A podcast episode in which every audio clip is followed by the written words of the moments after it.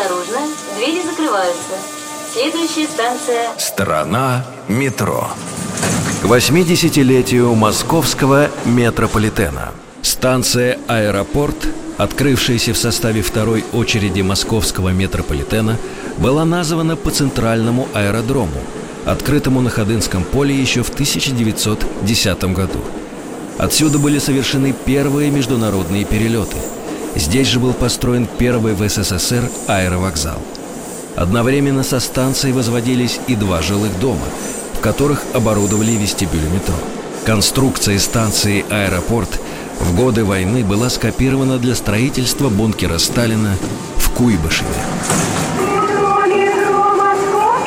Страна метро. Что скрывается под землей? Полная версия по субботам с 6 вечера, а также в любое время на сайте Радио Маяк и в подкастах iTunes.